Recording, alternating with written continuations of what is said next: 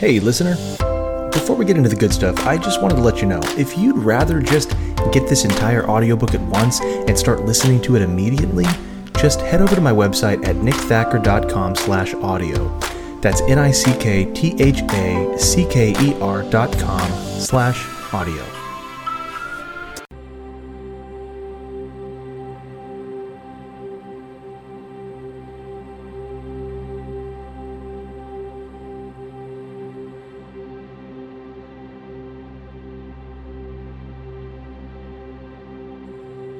This is The Atlantis Stone by me, Nick Thacker, read by my friend with a much better voice, Mike Vendetti.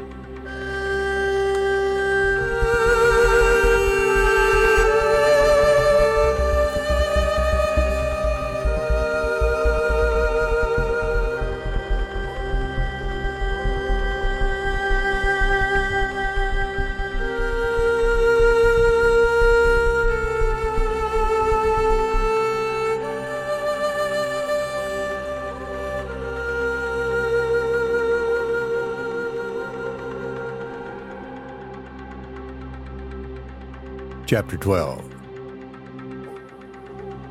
Wayne and Jeff had been inside the building for barely two seconds when the two security officers on duty rushed past. Bear was already dripping in sweat and heaving as he waddled by. Captain Reynolds issued an early alert order, Benson called in passing. Must be some kind of drill. We haven't heard any update. He finished. The brothers picked up the pace toward their shared room. Their ongoing argument about which lady at the bar was obviously single suddenly unimportant. You think there's something going on? Jeff asked his older brother. No idea. Seemed pretty quiet out there tonight. Yeah, let's just grab our gear. We can change later if we need to. As they entered the room, they could hear scuffling sounds in the hall ahead, around a corner to their left. They both froze at the sudden, unmistakable sound of a gunshot. What the hell? asked Wayne. Watch my back, Jeff said, tossing Wayne's gear toward him. I'll see if I can get a look around the corner. He grabbed his handgun and radio and hustled back into the hall with his brother close behind. At the corner, Jeff crouched, peering carefully around the corner. A shot from somewhere down the hall narrowly missed his unprotected head. Shit! He yelled, ducking back under cover. Wayne grabbed him by the collar. Let's go around. We can block their exit from the north wing. Jeff followed his brother the other direction, crouch running in the dimly lit hall. With no sounds from behind them, they focused their attention forward, expecting a threat at any moment. This building housed the scientists' quarters, mostly dormitory style rooms along the exterior wall. The rooms on both floors opened onto the inner perimeter hall with a single large amphitheater and meeting hall taking up the center of the structure. The brothers intended to intercept the shooters, whoever they were, by cutting off their escape route either through the theater or around the hallway. The theater entrance was directly in front of the main doors.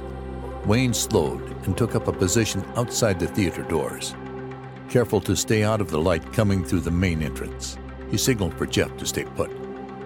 Jeff turned, automatically taking up the rear guard. If they come through the theater, they'll have a straight shot through the main doors. Wayne whispered almost inaudibly, Stay here, and don't let them get past you. I'll move up to the next corner and see if they're trying to get around the back way. Without waiting for a reply, Wayne ran forward, hugging the wall. He paused for a second at the corner, peered around it, then disappeared from Jeff's view. Wayne could see the far end of the hall clearly. Two men, soldiers from their looks, were standing against the wall, looking the other way. At first, they didn't see him coming toward them at a determined trot but one of them eventually caught the movement in his peripheral vision. With a swift turn, the soldier lifted his assault rifle to his eye. Just as his head disappeared in a cloud of blood as Wayne's hollow point impacted the bridge of his nose.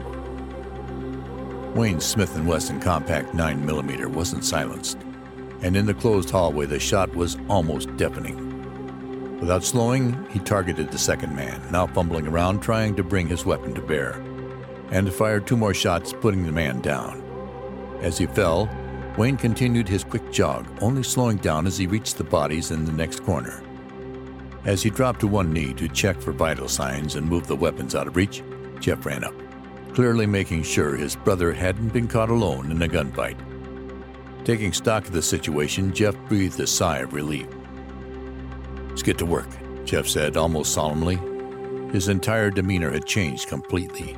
Five minutes earlier, he had been a fun loving, carefree kid brother.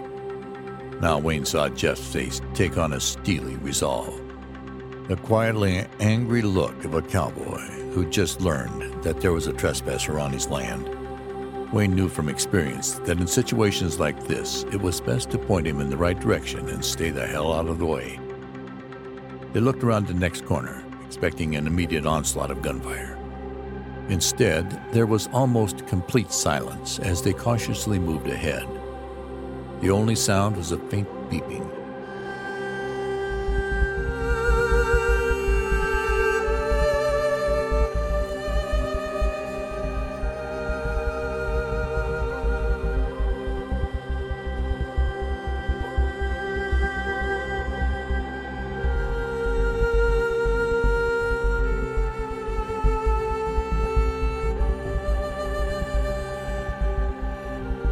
They both pinpointed the source at the same time. About 200 feet ahead on the left wall was a tiny blinking red light, each pulse corresponding to a muted beep. Get back, Jeff yelled, almost lifting Wayne off his feet as he turned to get away. They ran together toward the safety of the corner wall, both men stretching out into a full sprint. The explosion lifted them off the floor and flung them toward the two dead soldiers. A shockwave and billowing heat enveloped them close enough to choke them with scathing, burning smoke, but not close enough to injure them. Assuming that whoever had set the charge had planned it as an escape route, the brothers scrambled to their feet and charged back through the smoke, determined not to give the intruders any room for escape. Two soldiers burst through the rear theater doors ahead of them. The first dropped instantly by Jeff's 9mm. Wayne's shot missed the second man, giving the soldier enough time to fire a wild round toward them before leaping out the newly formed smoldering exit. They dropped behind an overturned table to reload. Before they finished, a flashbang grenade popped to the right, thrown out the door by someone still within the theater, and their world went white. Jeff, being closest to the grenade, was knocked out of commission, temporarily blinded. Wayne fared slightly better momentarily deafened and seeing double, but able to see nonetheless. Ensured that Jeff's arms and legs were out of the line of oncoming fire and rolled sideways into the theater. Luckily, there was no one near the door as Wayne entered. No one jumped out to finish him off. Regaining his footing, he shook off the flash grenade's effects, checked left, right, and center, and ducked behind a row of seats. He looked toward the stage a red curtain was pulled across it, but a section of it was billowing softly. You could see a light behind the curtain, interrupted by moving shadows. Someone was on the stage. Wayne moved quietly toward the side aisle leading to the stage right entrance. But he didn't get far. There was a large crash from behind the closed door, prompting him to duck down behind another row of seats. A man burst through the backstage door, fuming. He was followed by two more soldiers, and they were dragging along a younger man, probably in his mid 20s. I thought there was to be little resistance, the man in the lead shouted to no one in particular. Sir, we expected a light security detail, and our intel indicated there would be no more than three guards on duty at any time, one of the soldiers said. The men were moving swiftly toward the exit, directly across from where Wayne now lay concealed on the floor. If they continued through the doors, they'd see him for sure. The seats would not keep him hidden as they walked past. I don't care if they had a small army of attack dogs. This was supposed to be a covert mission. In and out. But then you shot that scientist and woke up the entire complex. Wayne took it all in as the group closed in on his position. If he could swing around, somehow get a straight shot from under the chairs, he might be able to take out the leader possibly give him a fighting chance. He tried to shift his position, but the road just wasn't wide enough for him to do it without standing up. Oh well, he thought. He'd have to make a stand from here, lying on the ground and firing underneath the chairs at their feet. He didn't want to take the chance of their finding Jeff sprawled out helpless in the hall. He waited until they were three steps away from the exit, and only two away from spotting him. Wayne was good with the rifle, damn good. But firing a handgun, laying on his side, through two rows of chairs at a moving target, well, the closer the better. He fired off two shots in rapid succession, missing the lead man's foot but shattering the man's shin. The soldier crumpled to the ground, screaming and clutching his leg. The leader and his remaining backup raised their weapons and looked for the source of the shots. Wayne was way ahead of them. They were reacting to him, and he wanted to keep it that way. Another shot, and the leader flew backwards against the wall. The other soldier grabbed the unarmed younger man's arm with one hand and fired two quick shots in Wayne's general direction. Not wanting to let the young man go, he dropped his gun, snatched a round object from his belt, and flung it toward Wayne. Grenade. Not a flashbang, but a live military issue fragmentation grenade. Time slowed down as Wayne took a fraction of a second to evaluate his options. Run or crawl away? Running would leave him vulnerable from the waist up, and crawling was too slow. He had no time to get away. Threw the grenade toward the exit. He might have a chance at injuring the last soldier or at least cutting off his escape route. But he also had a good chance of hurting his brother or the young hostage. Wayne grabbed the grenade with his left hand, chancing the brief exposure to a sitting position, and threw it as hard as he could over his head onto the stage. It rolled under the curtain and out of sight backstage.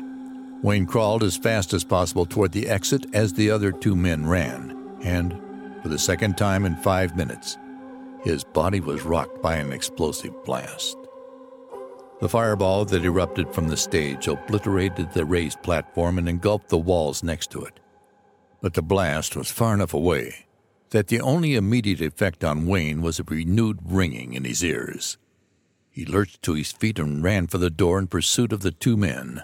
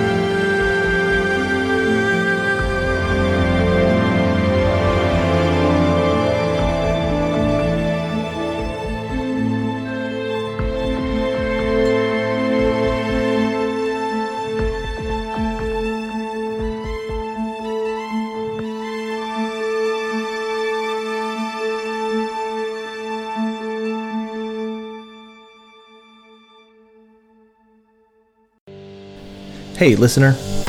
This podcast is a year long journey, but I get it. Sometimes we're in it for the destination, not the journey. If you want it all at once, right now, without having to wait a year, grab it here, nickthacker.com slash audio. That's N-I-C-K-T-H-A-C-K-E-R dot com slash audio. Oh, and if you use the code podcast2021 at checkout, I'll give you another 20% off.